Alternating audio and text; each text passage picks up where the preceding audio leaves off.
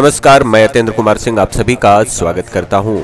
Network marketing में सफल होने के लिए हम आपको जानकारी दे रहे हैं थ्री कार्डिनल रूल्स के बारे में, और हम आपको बता रहे हैं थ्री कार्डिनल रूल्स के पहले रूल के विषय में। साथियों, जब आप नेटवर्क मार्केटिंग इंडस्ट्री को ज्वाइन करते हैं तो विभिन्न प्रकार के लोग आपके इस बिज़नेस में शामिल होते हैं, और हर व्यक्ति का अपना एक अलग ईगो होता है। तो हमें हर एक व्यक्ति का सम्मान करना चाहिए। तभी हम नेटवर्क मार्केटिंग इंडस्ट्री में अपने आप को स्थापित कर पाएँगे और प्रूव कर पाएँगे।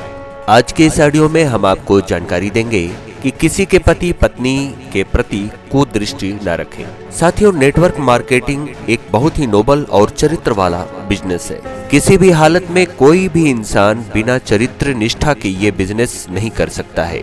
इस बिज़नेस की मीटिंग में किसी का पति किसी का भाई किसी का बेटा किसी की बहन किसी की पत्नी और किसी की बेटी शामिल होते हैं। अगर हम अपने चरित्र के प्रति निष्ठावान नहीं हैं, तो ये तय है कि लोगों की नज़रों में हमारी जो गुडविल है ना वो खराब हो सकती है और बना बनाया हमारा संपूर्ण बिज़नेस भी समाप्त हो सकता है। क्योंकि यह बिज़नेस पूरी तरह आपके चरित्र पर ही चलता है।